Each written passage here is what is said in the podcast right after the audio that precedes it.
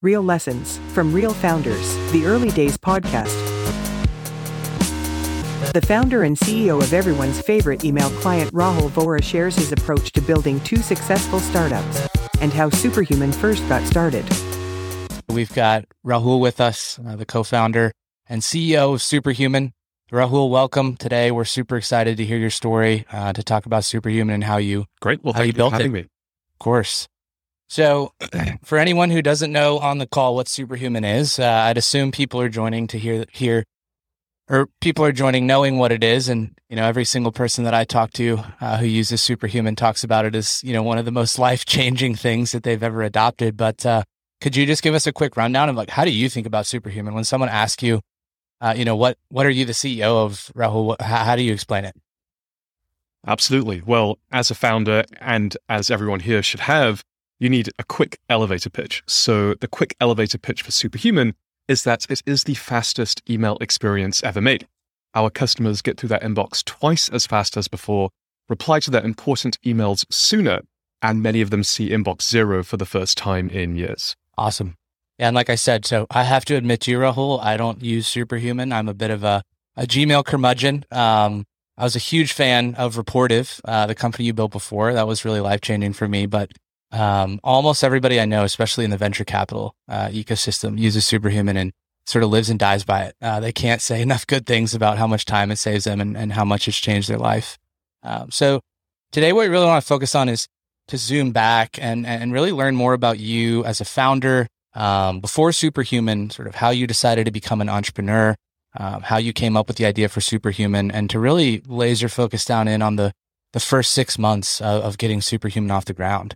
So to kick us off, would love to hear about your story, and, and I guess the most interesting question for me is. How did you decide to become an entrepreneur? Like, when in your life were you like, you know what, I- I'm going to build companies for a living? I became fascinated with computers before I knew I wanted to be an entrepreneur. So this was from a really early age. And it started like how I think it starts for many of us, which was a love for video games that has persisted to this day. So video games got me into computers and then slowly but surely I wanted to learn how to program them. And I started to learn how to code when I was just eight years old. So by the time I went to university, where I studied computer science, I was very fortunate to have spent basically every single evening from that age of eight to that age of 18 programming or coding in some way.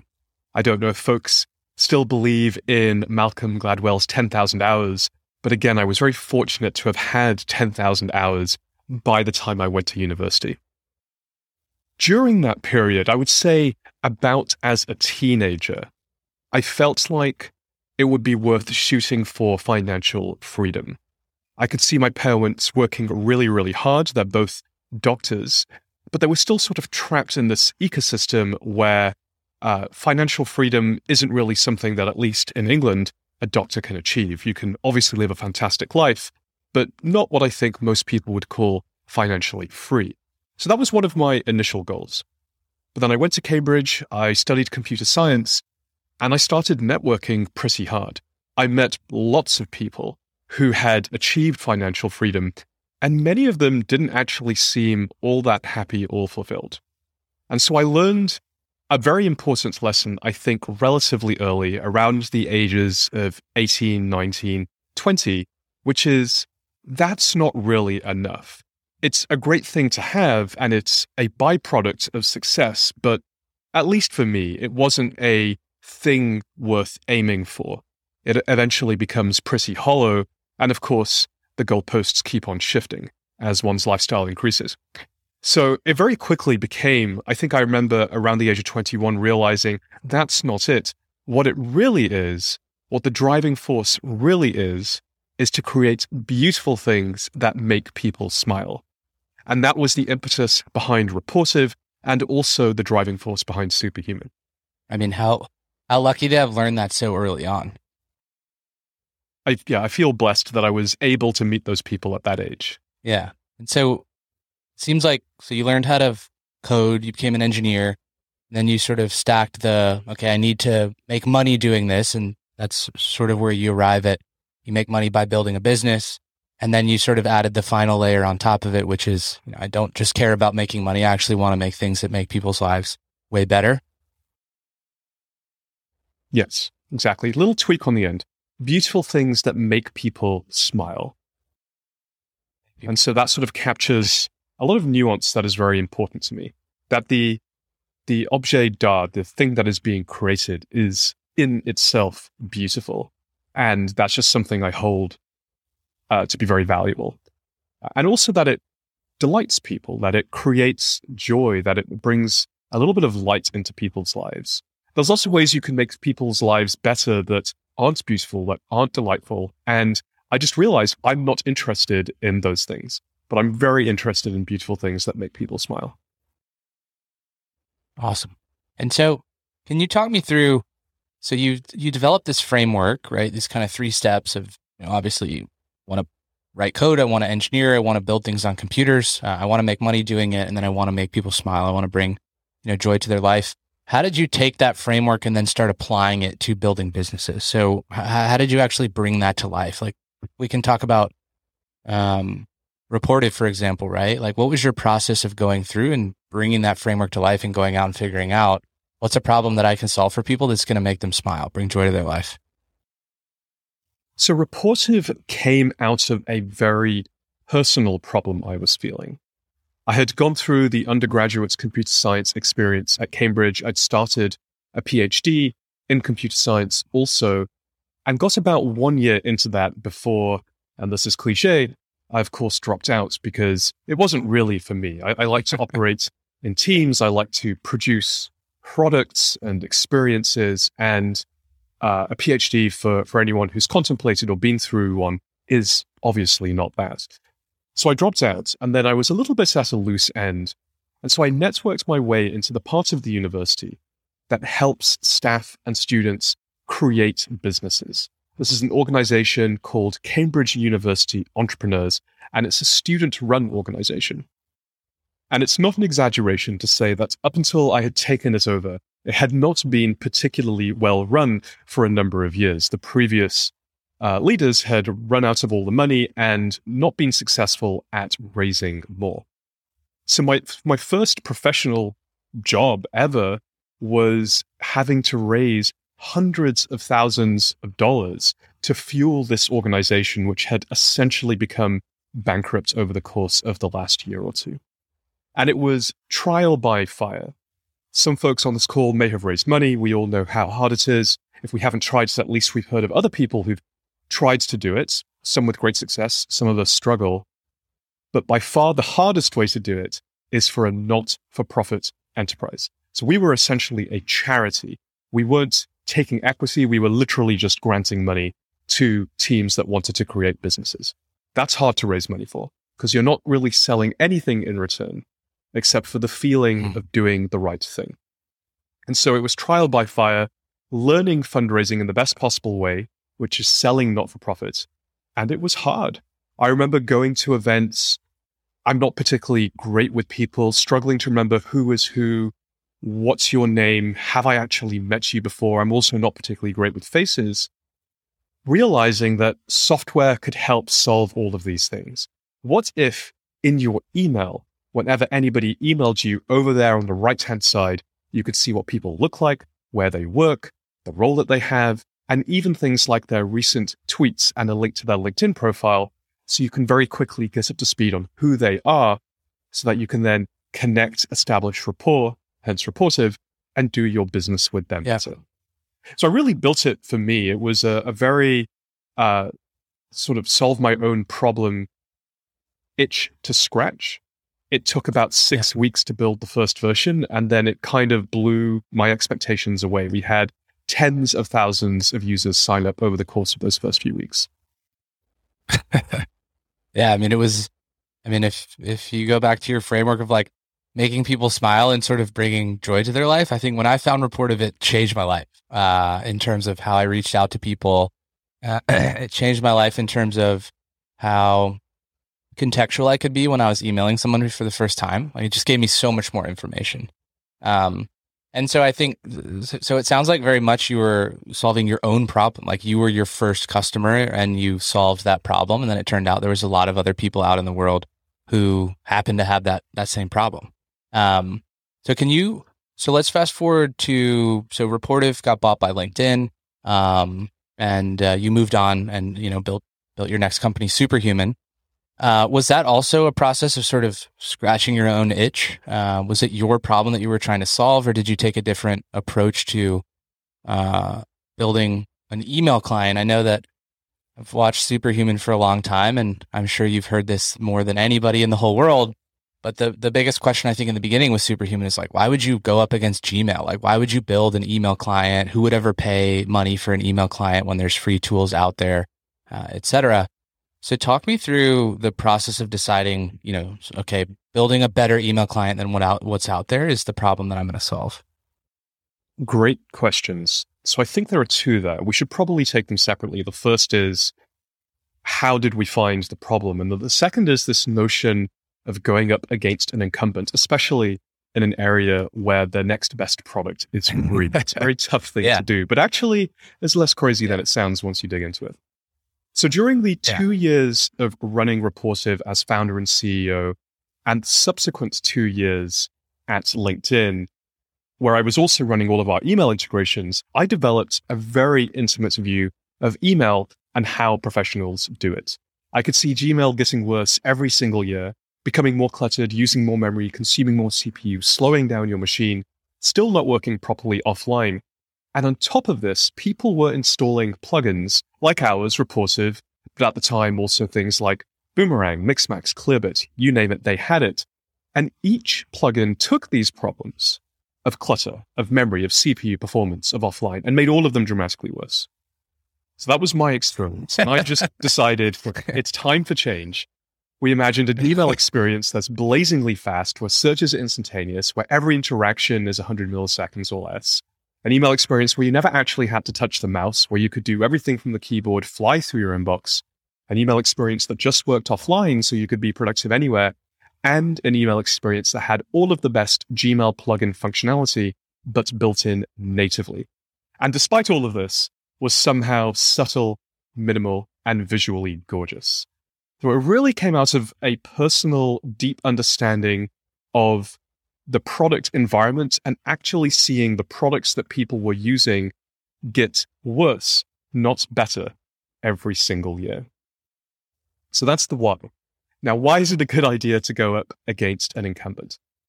Well, I'm also, many folks will know, an avid angel investor. With my investing partner, Todd, we've now invested in a hundred or so companies, and we love it when folks are going up against an incumbent. We love it when the next best product is free. Because it turns out that if you pick the dimensions upon which you compete carefully, it's very difficult, almost next to impossible, for the incumbent to compete back. So take a product like Gmail. Gmail has, if you look at Google's numbers, north of 1 billion users. It is, by every way you slice it, a one size fits all tool. And it turns out that the average number of emails that a Gmail user receives that they actually have to do something about is about five emails per day. Whereas the average number of emails that a superhuman user receives that they have to do something about can easily be in the many hundreds of emails. So we did this with a segmentation or a niche strategy. We built Superhuman for the hmm. folks for whom email is work and work is email for the folks where if they don't reply quickly to an email, they damage their reputation or they block their team or they miss opportunities. And then we specifically compete on dimensions that incumbents traditionally find hard. And so if you were to go all the way back to the start of Superhuman and look at our strategy from 2015, 2016, you'll see that I had written down we would compete on speed and design. And that incumbents struggle to compete on speed because of a massive scale and an entrenched architecture, and they struggle to compete on design due to organizational structure and internal politics, as well as having to build a one size fits all solution. So it's far less insane than it, than it sounds. yeah, I love the framework. Um, and so With what you've talked about so far, you know, you were at LinkedIn, you had a very intimate view of what email looked like, right? And a ton of data to support that. And you saw that, you know, the current solution is getting worse and worse. Um, you also had the opportunity, like what you said, you, you broke down and you created a very clear niche of this is who has the problem the worst. So you said, you know, email clients are a problem, Gmail is a problem, Outlook's a problem, etc. And you said, who's it the most painful for? Like you said, people who email is work and work is email.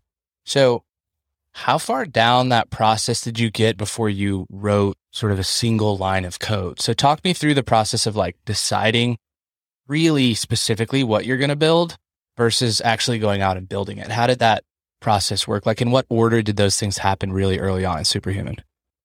The order for Superhuman was very different to the order for Rapportive. So I'll give both mm-hmm. because it really depends on how you can generate momentum. The number one goal of a founder is to generate momentum. And I like to envisage a huge, ginormous flywheel of the densest material that you can think of. The densest element is osmium. It's twice as dense as lead, if, if that sort of gives you any indication. And imagine that it, at the start, it's standing still.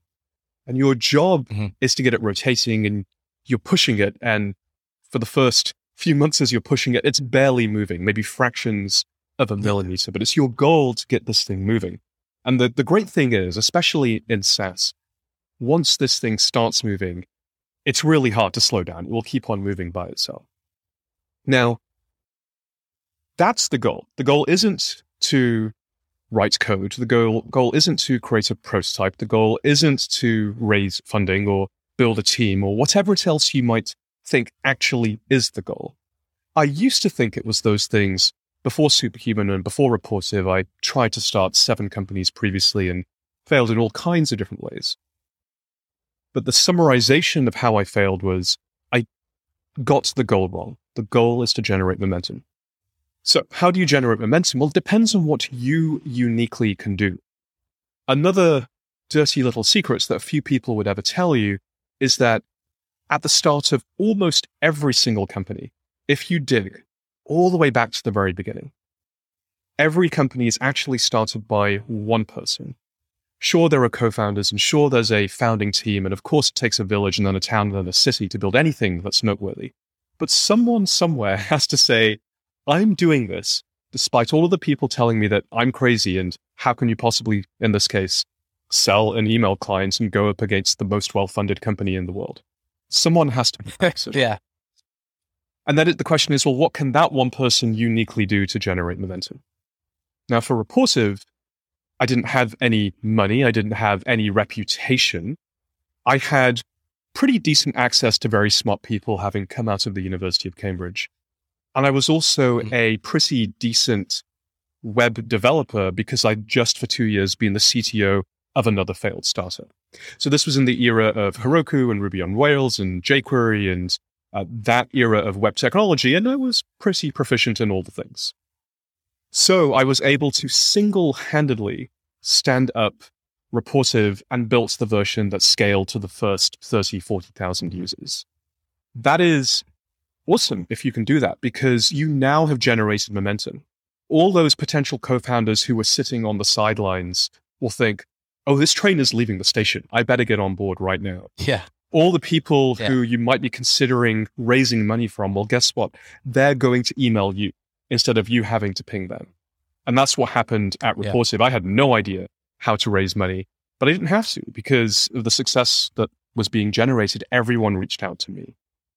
Now, yeah. the second time round for Superhuman, it was very different. Uh, it was 2014, the Q- Q4 of 2014 as opposed to 2010. So it was four years later. And the, hmm. the goal of Superhuman, it was just so much larger. Rapportive exists as a feature in Superhuman today, and it's probably less than 2% of the product. So the scale of ambition was much, much greater. And I also was no longer a proficient web developer. I'd become a proficient founder and a proficient CEO. So although you might think, well, last time you started with a prototype, therefore that's what you should do this time, that actually would have been very suboptimal. Remembering that the actual goal of a founder is to generate momentum. So the very first thing I did was start to cash in on the the goodwill and the returns that I generated for the last company. So Rapportive was a successful acquisition. Uh, most investors made three to five x their money. A few very early investors made north of 20x their investment. So I, I wrote a deck and I had the initial vision for Superhuman, which hasn't really changed very much to this day, although of course it's become a lot larger. And I went back to those folks and I said, Hey, this is what I'm going to do. I'm going to build an email experience that's so darn good, people are going to pay for it. And I know that sounds crazy, mm. but this is what I'm going to do. And in that first quarter, Q4 of 2014, I raised about $800,000, almost all of which were from people who'd backed me before. And so, despite how crazy the idea is, their point of view was well, if anyone in the world can pull this off, it's probably Rahul. He yeah. has all of the right yeah. pieces laid together. Once I had a little bit of cash in the bank, and this was after about $250,000, I knew that I had to acquire the domain superhuman.com. Speaking of the name, I'd actually picked the name um, in June, July earlier that year. And that's like a whole. So that was part of the deck. You knew superhuman from day one. Correct. So, so the, wanted to call it. it. Uh, not quite day one. I'd incorporated okay. the company, the company in February of 2014, and okay, I had just come out of LinkedIn in February of 2014, but I was super burned out. Yeah. For anyone who's gone through an acquisition, definitely don't just start your next company immediately afterwards. You really do owe it to yourself to in, enjoy the proceeds, take some time. I took about six to nine months off after leaving okay. LinkedIn. I'd picked the name around the, I think actually the March, April timeframe. And I'd started fundraising in Q4. And I knew that this was going to be a household brand company. I knew that one of the core growth channels was going to be virality and that therefore brand was going to be exceptionally important. I knew that we were going to yeah. use techniques like email signatures, which surprise, surprise, still works. But today it has to stand out from the crowd. You can't just be um, something like, uh, you know, just, just I'm try- trying to think. I don't want to pick on any one other email product, but most of them have yeah. very boring sounding names as opposed to a brand that yeah. actually stands for something. So I knew that the email signature yeah. had to stand out from any other potential email signature that you might see. And so there was this notion that I had to acquire superhuman.com. That was not easy. That was hard. It was hard because the person who owned it had owned it for about seven or eight years and had rebuffed every single previous attempt from every single previous founder uh, for acquiring it. I similarly went on a mission to get the superhuman Twitter handle and then eventually to get that verified. That took many, many years because it was owned by another startup. So I had to get it off that startup. But over the course of about four or five months, I did eventually acquire superhuman.com. One key trick there is don't try and do this yourself. Always hire a broker who knows what they're doing uh, because they will be able to put the pressure on the seller in a way that doesn't make it clear who they're representing. And so they'll be able to get the best price. So you, so you hired like a domain broker to help you go find, help you go acquire superhuman.com. Exactly. And he's a very good domain broker and he was able to get it. Folks are pr- probably wondering how much it ended up costing. That's the question I always get asked. Uh, the initial ask was for about $250,000, which I felt was too much. Okay. That would have been all of the cash yeah. in the company bank accounts at that point. But I got him down to $175,000, which sounds like a lot, but on an interest free, uh, there's a, there's a word for this where you, you pay down the loan over time. So interest free paid down loan over time over seven years. So basically had spread the oh, wow. cost of 175K over seven years. And I knew that I would raise a series A within two years. And at that mm. point, it would seem nearly yeah. free. And so uh, from my point of view, this was an incredibly cheap deal. I was basically leasing it during the seed round period, knowing that as soon as I'd raised the series A, would pay it off entirely. So that was the rest of Q4. And that was about the first three months. So I can continue into the next three months if you think it's useful, or we can go elsewhere. So let's pause there, and I want to dig down into a couple of things. I, I obviously I really like the framework around momentum, um, and I think that's been talked about quite a lot. I, I don't think it could be talked about enough, but I love what you've introduced. The way I kind of think about how you explained it is this concept of one. I, I really like that one person has to get the thing started, right? Um, and even when you have co-founding teams, it's like one person was the one who came into the room and said, "Guys, we're doing this. This is why," etc. But I love how you explain you kind of have, yeah, because there's no one to go into a room to. It's one person who just starts doing it with whatever resources yeah. they have. The mistake I'd previously yeah. made was looking for that room and looking for the team to say, "Guys, this is what we're doing." Because they'll be like, eh, I don't like the idea, or it's going to fail, or whatever. And maybe, hopefully, they're more optimistic than that. But even so, they'll be like, well, why don't we do X, Y, Z? I'm, I'm, they'll have their own ideas. There, there is no better way than simply doing it, showing that it works, and then asking people to yeah. join you. Yeah. And I, I love that. I think so. Amazing correction because I think so. So not only that concept where, where that train leaving the station, right? Where it's like, hey, this is there's legs here, there's something's happening. But also how you described it, you know, the difference between Rapportive and superhuman, which is this concept of like you as a founder have certain resources at your disposal at different times of your life, right? And so, you know, when you started Rapportive, you you hadn't you didn't you, didn't have all the money in the world or you didn't have investors who you had previously created returns for. So you said, well, what do I have? Well, I'm a great web programmer. I'm going to start there.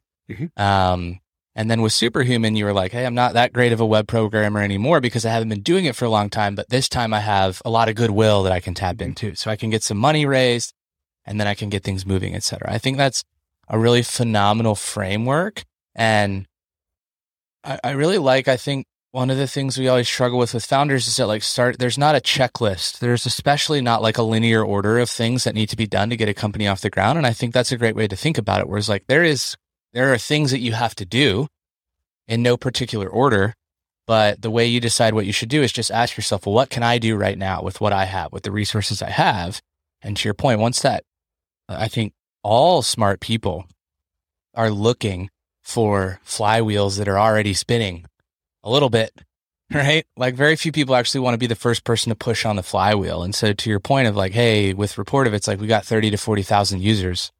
And I'm sure an investor asks you, "Oh, well, how big is your team?" and you're like, "It's literally just me." And they're like, "All right, take my money, right? Like, uh, take my money. We want to invest." So, so talk. So in that, with that concept, so you raise the round for Superhuman, um, and then kind of what next? So your first step in terms of building momentum was like, I can get some cash in the bank, and we can start investing that cash. The first thing was, you know, the domain because brand was very important. How did you then go about? So that was the first three months. How did the next three months kind of pan out? How did you continue to gather resources and build momentum? So getting the domain takes us towards the end of 2014 and the start of 2015. Mm-hmm.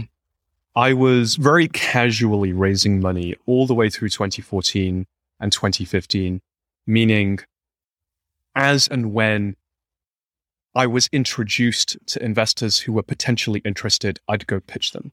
But I didn't go out on like a fundraising blitz. I think that's a very important sure. nuance. I didn't try and raise a million dollars before I did anything else. I, I took the entire of Q4 to raise about 800,000. And so in the meantime, I was working on other things. Uh, I was educating myself. I was reading, just catching up on the state of art of startups.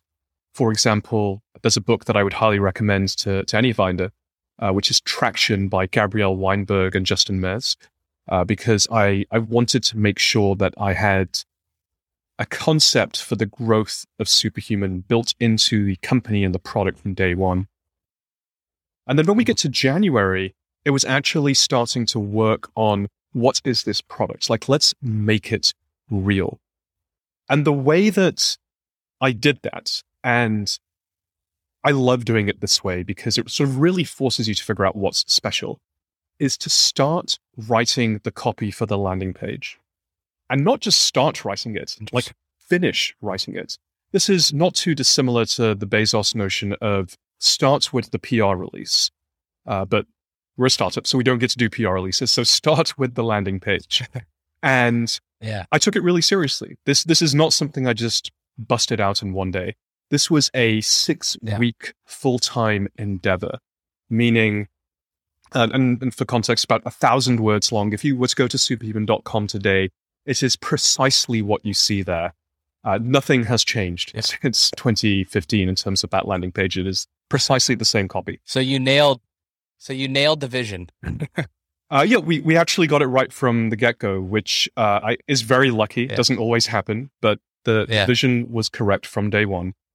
And uh, it, it to be clear, we need to change the website. I'm not saying it's the right website for today, but it was the right website for back then. And I spent six weeks writing that copy, researching other email application websites, finding the words that I liked, figuring out the tone and the voice. I literally rewrote every single sentence north of five to 10 times. I should probably actually, actually make this uh, uh, a blog post. I think it might be interesting for folks to see the process, but subjected the yeah. entire landing page to a very intense copywriting process. And that took about four to six weeks. Now, as I was doing yeah. this, I was updating my deck. I was continuing to improve my pitch. Remember, I'm casually meeting investors all along yeah. the way. And all along this way, I'm also attempting to recruit a founding team.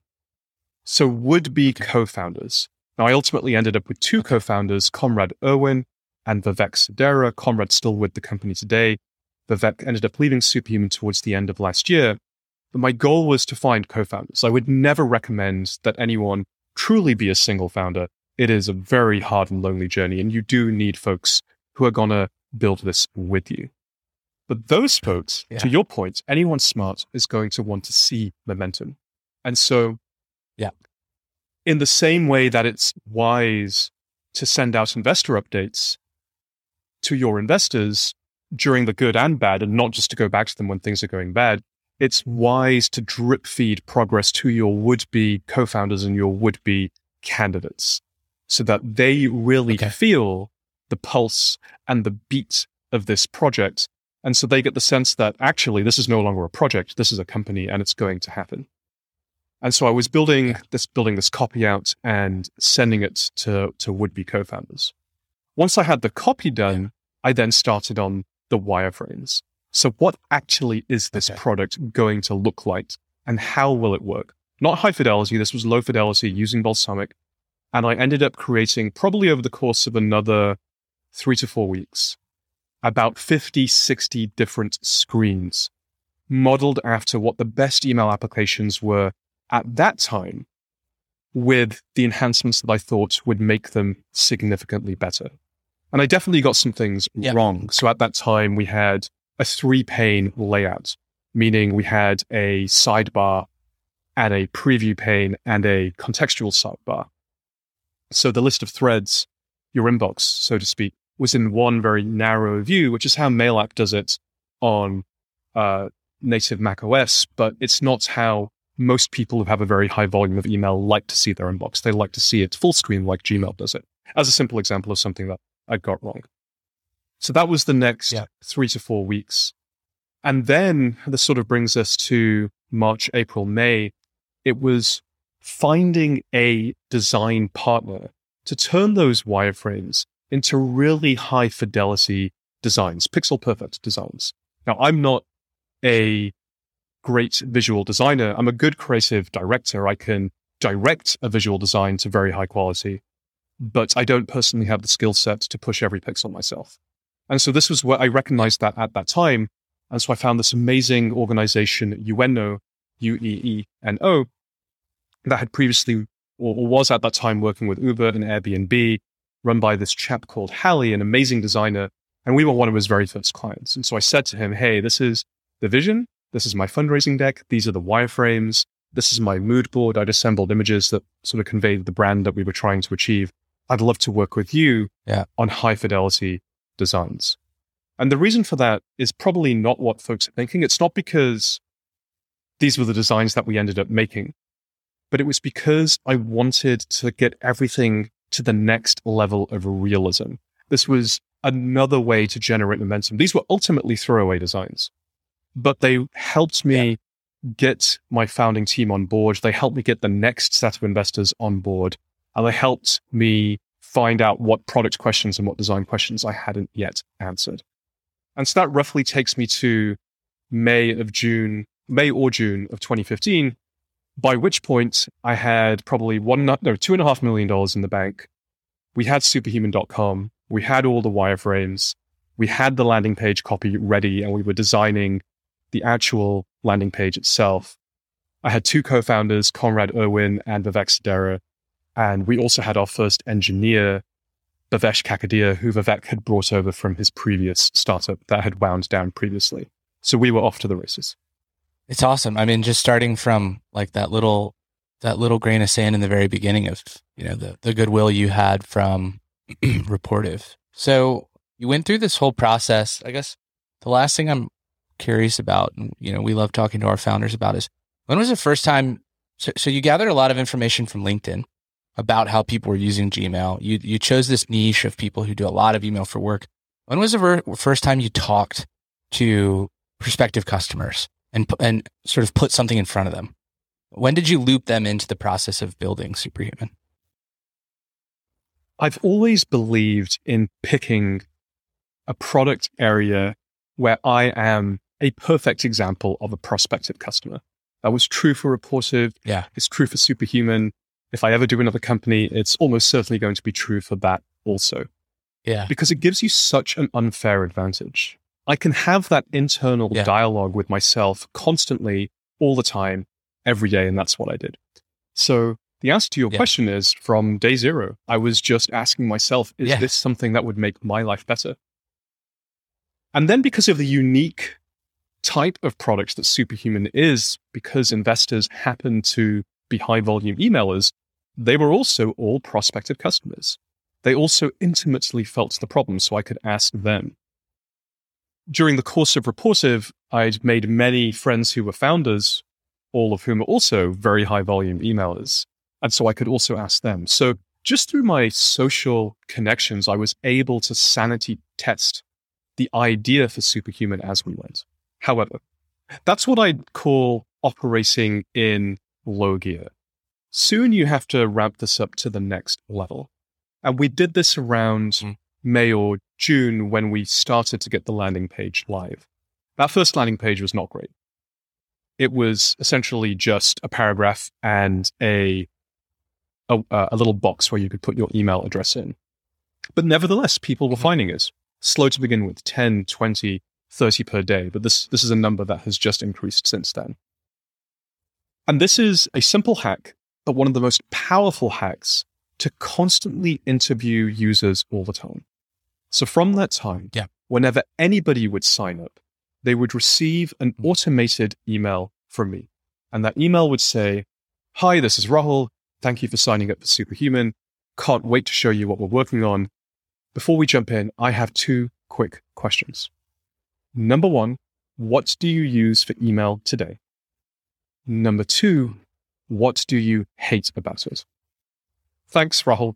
Bye. That's it. That was literally all my email. Yeah.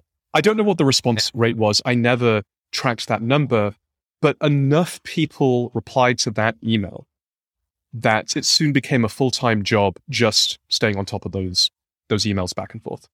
And initially it was me, sure. then eventually it was our head of growth. But we stayed on top of these emails. And the trick is is not just to sort of log it away, but as soon as you get a response, to quickly and rapidly reply in a very authentic manner and just keep on asking why. So people would say, for example, I use Gmail and I use Boomerang, and what I hate about it is how clunky and slow everything is. Uh, and then I would reply back and I'd be like, well, why is it clunky? Why is it slow? What features in Boomerang are you using? And they might say, well, I'm using uh, a reminder if people don't reply, and I'm using send later. And then I would reply back again and I would say, well, which one of those is more important? Is it reminders if people don't reply or is it scheduled sending? And of course, they'd reply back and say, well, it's reminders if people don't reply. And then I'd keep on digging. I'd be like, well, okay, is it reminders if people don't reply? Do you ever use reminders regardless? And, you know, I'm starting to collect data. Now, this isn't being tagged or triaged any anywhere, not at this point in the company. Today, we take that very seriously. Sure. But it was it was being logged in my mind, and it was developing Yeah. a mental model, an intuition of what people were looking for. And through that method, Okay. we actually interviewed 700 customers, if actually not more, over the course of that first year of Superhuman. So on average, more than two per day. Yeah. Wow. And and uh, I mean, it's incredibly impressive. And I, I sort of chuckled to myself as you say the the email from Rahul, and you know, I think everyone's so familiar with the messages from you, right? Um, you know, even today we get you know, new feature launches and all that stuff, and that's still a, a big part of the company. So at that stage, so you know, you set up this incredible feedback loop from your customers. Um, how did you how did you manage that? So really, really nailing the product, kind of building out this mental product roadmap of I've got a really good intuition, understanding of the features that our customers want. How did you balance that with scale? So when did you sort of shift gears from okay, we're going to keep this small. We're going to try to talk to every single customer in depth. You know, the, the process is inherently not scalable. Like you're kind of logging this in your head, et cetera. When did you feel like, okay, let's start really putting our foot on the gas? Did that happen naturally or was it a, a, conscious decision? It was about two to two and a half years later. And by the way, it is scalable to talk to every user, even as you scale. We, we do so today. We heavily invest in that and we Sure. tag and triage every single thing that we've heard. I think at this point, we've tagged over 85,000 verbatim phrases from our customers in different ways, which gives us a real edge when it comes to building the product. But the answer to your question, how did we know when we could scale? This is where it gets to the superhuman product market fit engine. And so it was clear to me in that first one or two years that we didn't have product market fit. And I also knew that product market fit is the number one reason why startups succeed, and the lack of it is the number one reason why startups fail. And so therefore, Mhm. we had to get to that point. But I didn't know how to measure product market fit. I didn't have a methodology for iterating and for developing it. And uh, many people on the call are probably familiar with this now. It's, it's one of the most widely read introductions to the topic. But I ended up coming up with a methodology, not just to measure product market fit, but to iterate and develop it over time and a way to systematically increase your degree of product market fit over time. So I came up with that engine. Then we ran that engine. And when our product market fit was consistently north of 40% and rising, and when our NPS was consistently north of 50, and when our engagement was high, and when our churn was low, or equivalently, our retention was high, that was when it was Mhm. obvious that we had something that was going to be amazing. And we stepped on the gas. And you can sequence those things. Not all of those things are going to be true on day one. The very first thing to look out for is is your product market fit score 40% or more? And that was when you knew like it's time to shift gears, it's time to go. Well, that's when you start looking at other measures. It's necessary, but it's not sufficient. So you start looking at NPS, You start looking at uh, engagement rates, which is a leading indicator of survey results. You start looking at uh, dollar churn and dollar retention. You can have high product market fit score, but still have not a great business, for example, if uh, you're not Yeah. retaining enough of your users by the end of the year. So you, you do want to make sure that you have a lot of things in place. But the very first thing is the product market fit score. Awesome. Yeah. And I think so.